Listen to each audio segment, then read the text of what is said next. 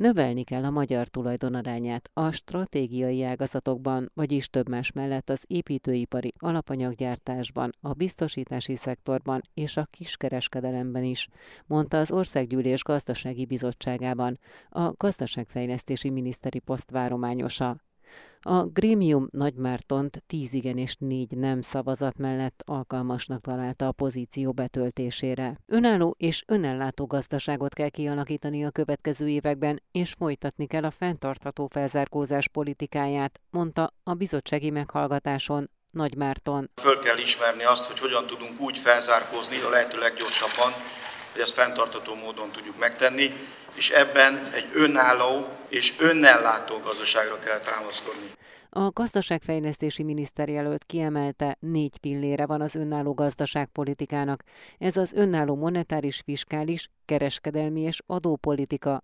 Kitért arra, hogy a Covid és az orosz-ukrán háború miatt viharos évtizedbe léptünk, egekbe van az energia és a gabona ára, csökkenteni kell a függőségünket, és növelni kell a stratégiai ágazatokban a magyar tulajdon részarányát. 19-től jött be az a kérdés, hogy profit egyenleg, mi van a magyar gazdaság profit egyenlegével, a kifektetés, a többségi hazai tulajdon stratégiai ágazatokba való visszaszerzése, maga a Covid válság és a szomszédokban zajló háború az, ami fölértékelte a biztonságot és az önnel látó gazdaságnak a kérdéskörét. Ilyen stratégiai ágazat az építő alapanyagipar, az élelmiszer kiskereskedelem, a biztosítási, a távközlési és a telekommunikációs szektor fejtette ki. Nagymárton azt mondta, 2010-ben az akkori Orbán kormány egyik legfontosabb feladata volt az egyensúlyi mutatók helyreállítása. A válság kibillentette ebből az állapotból a gazdaságot, de a kormány idén teljesíti a 4,9, jövőre pedig a 3,5 százalékos GDP arányos hiánycélt. A miniszterjelölt azt is közölte, folytatni kell a családpolitikát és a vidék felzárkóztatását. El kell vinni a nagyvállalatokat a kevésbé fejlett régiókba, mert hatékonyságuk kétszerese a hazai KKV-knak. Nagy Márton az önálló és szuverén gazdaságpolitika fontosságát említve szólt az euró bevezetésének lehetséges idejéről is. Mint mondta, ezt vállaltuk, de nincs rá céldátum. Az euró kérdésköre az mit is jelent számunkra? Kell-e feladni a gazdaságpolitika a függetlenségét, vagy nem. Véleményem szerint nem, tehát az euró az egy nem kérdés, rövid távon, középtávon se, hosszú távon meg ki tudja. Annak ugyanakkor álláspontja szerint nincs értelme, hogy az ország jelenlegi fejlettségi szintjén bevezessük az eurót. Ha viszont sikerül megőrizni az ország 3-3,5 százalékos növekedési többletét az unióhoz képest, akkor a mostani 76 százalékos fejlettségi szintről 2030-ra 90-100 százalékos fejlettségi szintre juthat el Magyarország, összegezte Jelentős áremelkedéssel és mély recesszióval járna a magyar és az európai gazdaságokra az Oroszországgal szembeni olaj- és gázembargó, mondta Nagy Márton az Országgyűlés Gazdasági Bizottságában. Az infláció még idén 9-10 százalék, jövőre 4-5, 2023 végére pedig ismét 3 százalék körül alakulhat, mondta az Országgyűlés Gazdasági Bizottságában a gazdaságfejlesztési miniszterjelölt, aki azt is kiemelte, akár elhiszik a képviselők, akár akár nem, Magyarország jól vizsgázik az infláció kezeléséből. Nagy Márton hozzátette, itthon a jegybanki kamatemelések és az ársapkák beváltják a várakozásokat. Kiemelte, az infláció 80%-a ugyanakkor globális eredetű, ezért fontos, hogy a Fed, az Európai Központi Bank és a világ többi jegybankja is megkezdte a kamatemeléseket, vagyis részt vesz a globális infláció elleni küzdelemben. Nagy Márton szólt arról is, hogy milyen hatása lenne annak, ha bevezetnék Európában Oroszországgal szemben az olaj- és a gázembargót. Mi csináltunk hatástanulmányt. Az olaj szankció esetén, ha ez azonnali szankció lenne, akkor a Brent dollárba kifejezett, a hordó ára 185 dollárra emelkedne. Most nagyjából 113-114-en van. Ellátásbeli probléma lenne, nem tudnánk helyettesíteni az orosz olajat. Ez azonnali fogyasztás csökkenés, ez a gazdaságnak a visszaeséséhez járna. Ha lenne egy két-három éves átmeneti időszak a Brent típusú kőolajára, akkor is 130-140 dollárra emelkedne. Ha nincs kompenzáció, annak súlyos hatása lenne. Ez azt jelenteni, hogy a ma 480-ba kerülő gázolaj és benzin ára körülbelül 800 forintra emelkedne. Nagy Márton azt mondta, ha más forrásokból kellene a kőolajat beszerezni, akkor a MOL két finomítójában az átállás költsége 550 millió euró lenne, a teljes kiváltás költsége pedig energiahatékonysági beruházásokkal legalább 15-18 milliárd eurót emésztene fel. Amennyiben az orosz földgázt próbálná kiváltani, a gázára azonnal a kétszeresére emelkedne.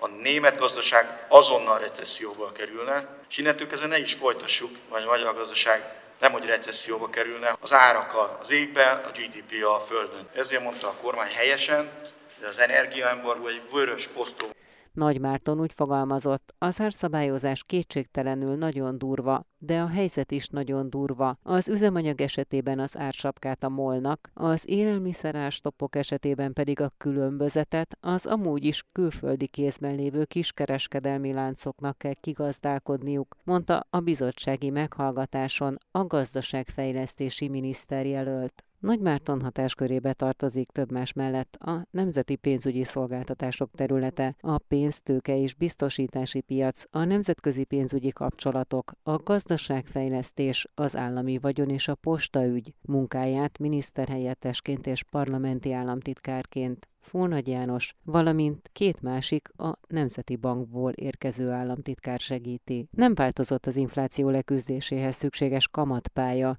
jelentette ki a Magyar Nemzeti Bank alelnöke. A portfólió keddi hitelezés 2022 konferenciáján. Az inflációs cél eléréséhez szükséges kamatpálya nem változott, az ideális kamatszintet azonban nem egyszerű megtalálni, mondta a Portfólió hitelezés 2022 konferenciáján a Magyar Nemzeti Bank alelnöke. 100 bázispontos kamatemelésekkel nagyon nehéz letapogatni pontosan azt a kamatszintet, ami mellett még azt mondhatjuk, hogy már az infláció az várhatóan középtávon elkezd süllyedni. Azt gondoljuk, hogy a következő hónapokban az alapkamatemelések esetében egy fokozatos, de változatlanul határozott alapkamatemelési szakasz következik. Virág Barnabás közölte, a reálkamatok esetében a kép változatlan, vagyis tovább kell emelni a reálkamatokat, és egy olyan közeget kell elérni, ahol a kínálati sokok csillapodásával pozitív reálkamattal érhető majd el az inflációs cél. Az inflációs cél eléréséhez szükséges kamatpálya az jottányit sem változott. Azt ugyanúgy be fogjuk futni százalékról százalékra, bázispontról bázispontra. A rugalmasság ugyanakkor továbbra is része a monetáris politikának, tehát a gyorsan változó közegben a jegybank továbbra is készen áll a gyorsításra, hogyha ez szükséges, fejtette ki.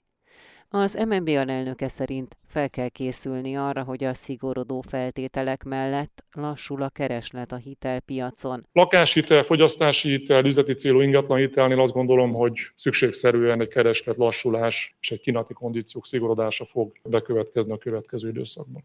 Ezt a vállalati hitelezésnél és ezen belül is a KKV szektorban kerülni kell. A jegybank a következő időszakban ezt kiemelten fogja monitorozni. A kockázati faktorok között Virág Barnabás megemlítette az orosz-ukrán háború és a szankciók hatását. Közölte kiemelten figyelik azt, hogy milyen lépések születnek a magyar gazdaság egyensúlyi helyreállítására. Hangsúlyozta ahhoz, hogy egy dezinflációs pályára álljon a gazdaság, meg kell teremteni a monetáris és a fiskális politika összhangját. A költségvetési egyensúly helyrebillentésével érdemes a folyamatot elkezdeni, itt érhető a leggyorsabb eredmény. Ezen belül érdemes elsőként a kiadási oldalra fókuszálni, fókuszálni, mik azok a tételek, amiket érdemes elhalasztani mondjuk ebben a közegben. A jegybank elnöke azt is elmondta, hogy idén az éves növekedés 4, az éves infláció pedig 9-10 százalék körül alakulhat.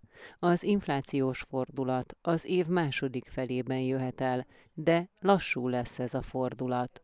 A Magyar Bankszövetség elnöke azt hangsúlyozta a rendezvényen, hogy négy kihívással néz szembe idén a bankszektor. Az egyik a hitelbedőlés kockázatának növekedése. A bankrendszer tőke megfelelési mutatója tovább erősödött, a késedelmes hitelek aránya csökkent, és mindössze 0,5 százalék a devizahitelek aránya a pandémia alatt nőtt a hiteldinamika, 2021-ben a vállalati hitelállomány 14, a lakossági pedig 30 százalékkal bővült, sorolta az eredményeket a Portfólió hitelezés 2022 konferenciáján a Magyar Bankszövetség elnöke.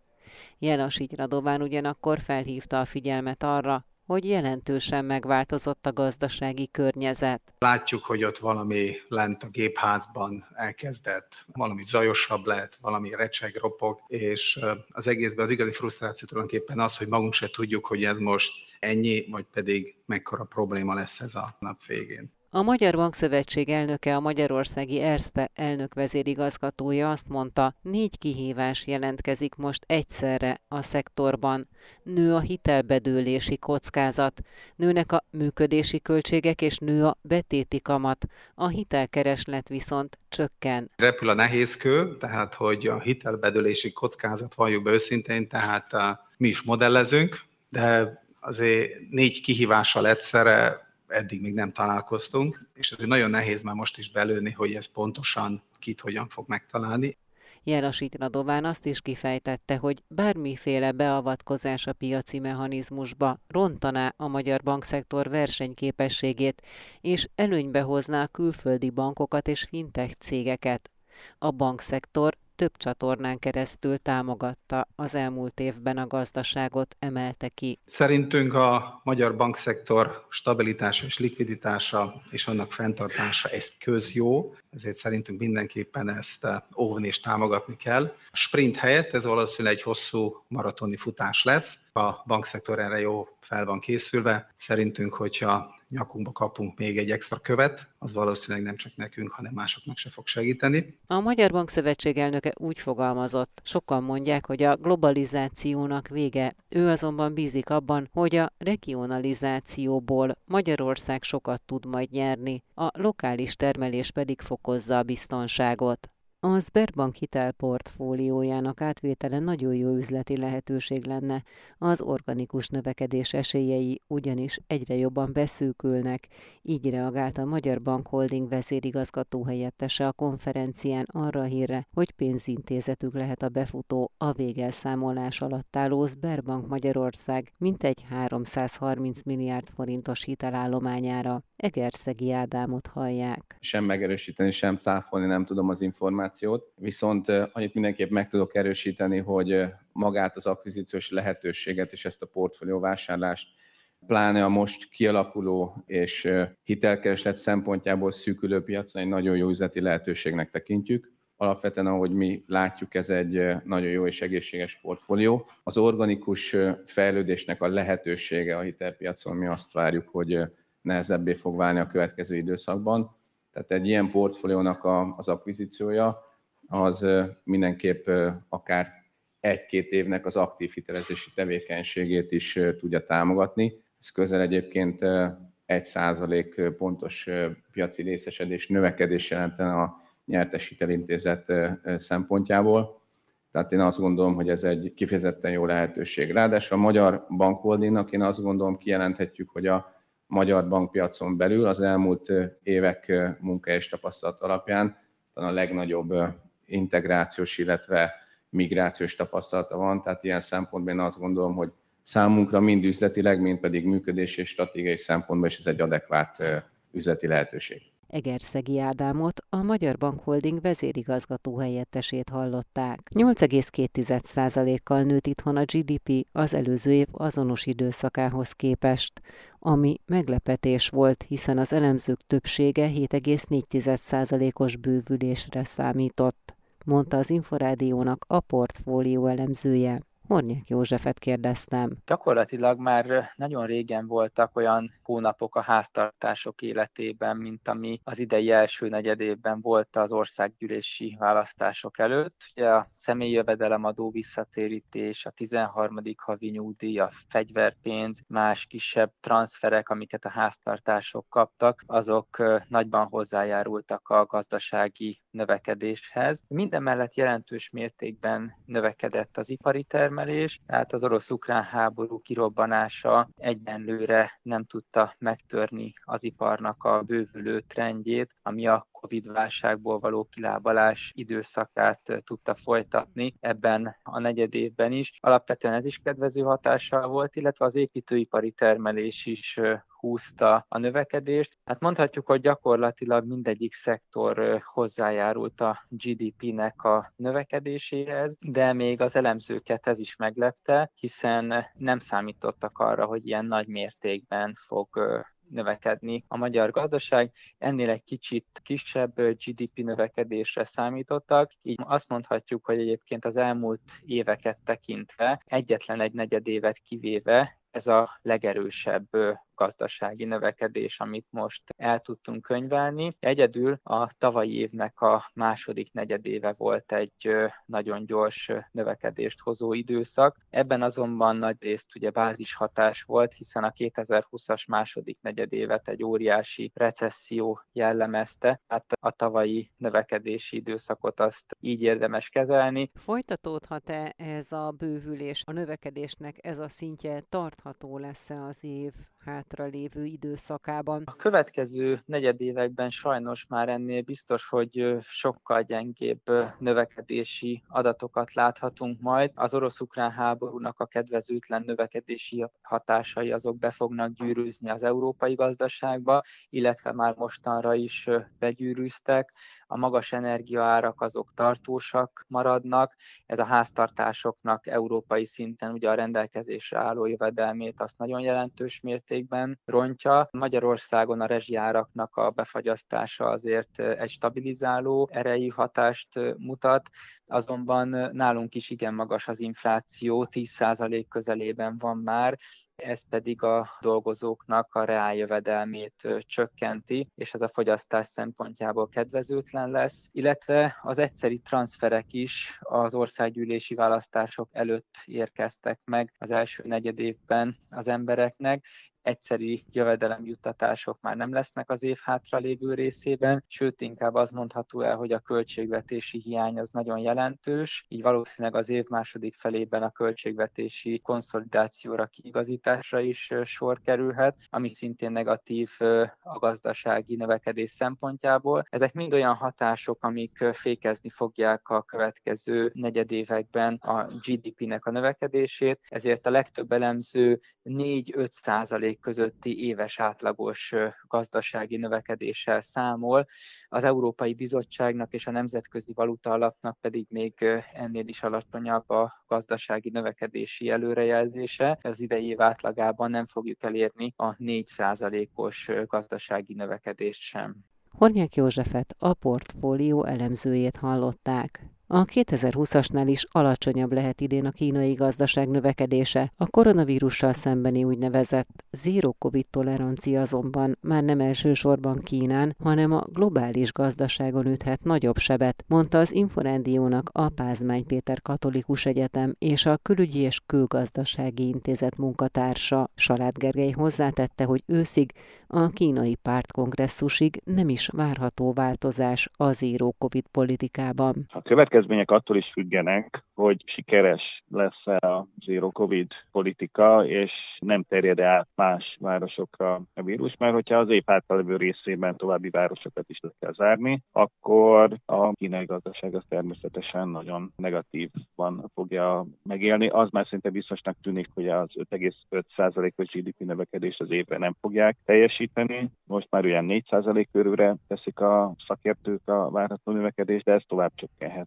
hogyha a vírus tovább terjed. Miként hathat ez a globális gazdaságra? A járvány, illetve az annak a megfékezésére bevezetett korlátozások rengeteg problémát okoznak az ellátási láncokban. Shanghai, ami egyébként a kínai GDP 3,5%-át adja, ami önmagában is egy óriási kiesés. A világ legnagyobb kikötője, itt megy keresztül Kína exportjának a legnagyobb része is, és hát ez a kikötő, ez ugye az elmúlt másfél-két hónapban alig működött, ott állnak eltorlódva a hajók, ezzel természetesen óriási problémákat okozva a világ összes területén az ellátási láncokban, Európában is. Hát például az európai zöld energia beruházások, gépgyártás, egyebek, azok kínai alapanyagokból dolgoznak. Titkebb témák, amiknek szinte kizárólagos exportálója Kína, nem jutnak el az európai iparhoz. Mit lehet általánosságban elmondani, hogyha a kínai GDP a várt, ahogy ön által is említett, 5,5% helyett idén csak 4%-ban bővül, akkor ez a globális gazdaságban mennyire érezteti a hatását? A globális GDP-t milyen mértékben veti vissza? Miután a világgazdaság legfontosabb motorja az elmúlt évtizedekben Kína volt, ez egy bármennyi 10%-nyi módosulás a kínai GDP növekedésben, az természetesen a globális növekedést is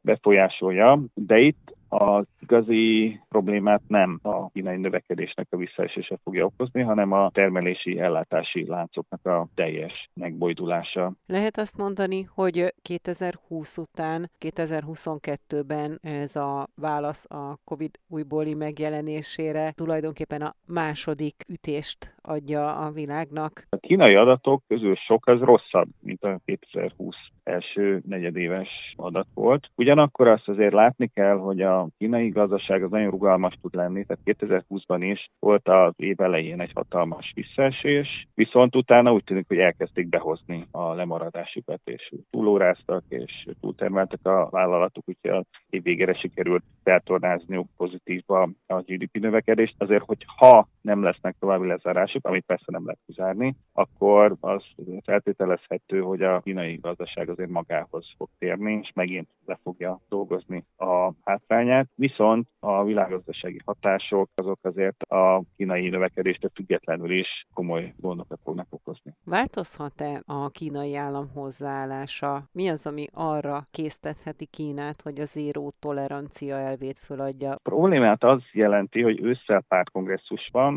Kínában a legnagyobb politikai csatáknak, hatalmi harcoknak az időszaka, és ilyenkor mindenki fél bármilyen hirtelen változtatástól, bármilyen markáns megnyilatkozástól, hiszen az életébe vagy a politikai karrierjébe kerülhet egy rossz mozdulat is, vagy egy rossz döntés is. És valószínűleg ez az oka annak, hogy még mindig ragaszkodik a vezetés az zero covid politikához. Egész egyszerűen fontos politikai esemény előtt nem mondhatja azt a vezetés, hogy hát tulajdonképpen az elmúlt két évben nem azt csináltuk, amit csinálni kellett volna, és akkor most visszavonjuk ezt az egészet. De valószínűleg őszig ki fog tartani a zero covid politika. Solán Gergelyt a Pázmány Péter Katolikus Egyetem és a Külügyi és Külgazdasági Intézet munkatársát hallották.